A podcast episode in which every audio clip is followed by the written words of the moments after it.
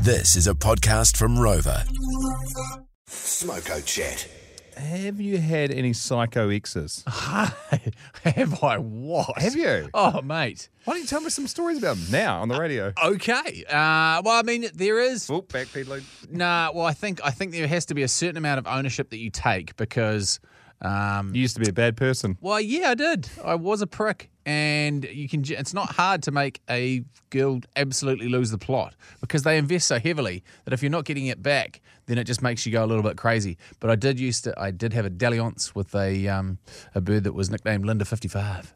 uh, because she sat in the garden outside the room where I was um, living. Uh, f- but got- long enough to get snails on her, and then uh, knocked on the door. And my flatmates, Brooke and Amber, um, at the time, Yeah. the notorious BHS, Brooke Yard Smith, uh, were like, "What is going on?" She's like, "I've called Jay's n- uh, phone fifty-five times, Oh my God. and he hasn't answered. Is he here?" And lo and behold, I was somewhere else with another bird. And so she hopped into bed and uh, left snails in my bed. Oh my god. Lovely lass, just. phew, Oh, that's a that's a re- like that's the most I've heard. I had 27 um, missed calls once, and then I just changed my SIM card. uh, S- snap the phone, I bin wasn't it. I wasn't really going out with the girl at the time. Yeah, Gandhi once said, "It's famous to try and love make the crazy out of a woman." I know it's impossible to love make the crazy out of a woman, but it's fun to try.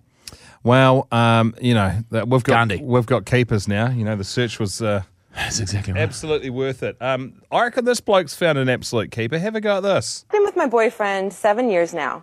The first three years, I was always stressed out because every time he leaves the house, he's the most gorgeous man I've ever seen. And women just flock to him. He has a very charming personality.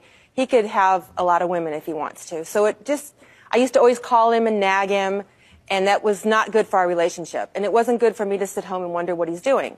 So we both come up with this idea that if I get a marker out and sign his private parts and then take a picture of it, he can go enjoy his guy time and I can enjoy my evening and not stress.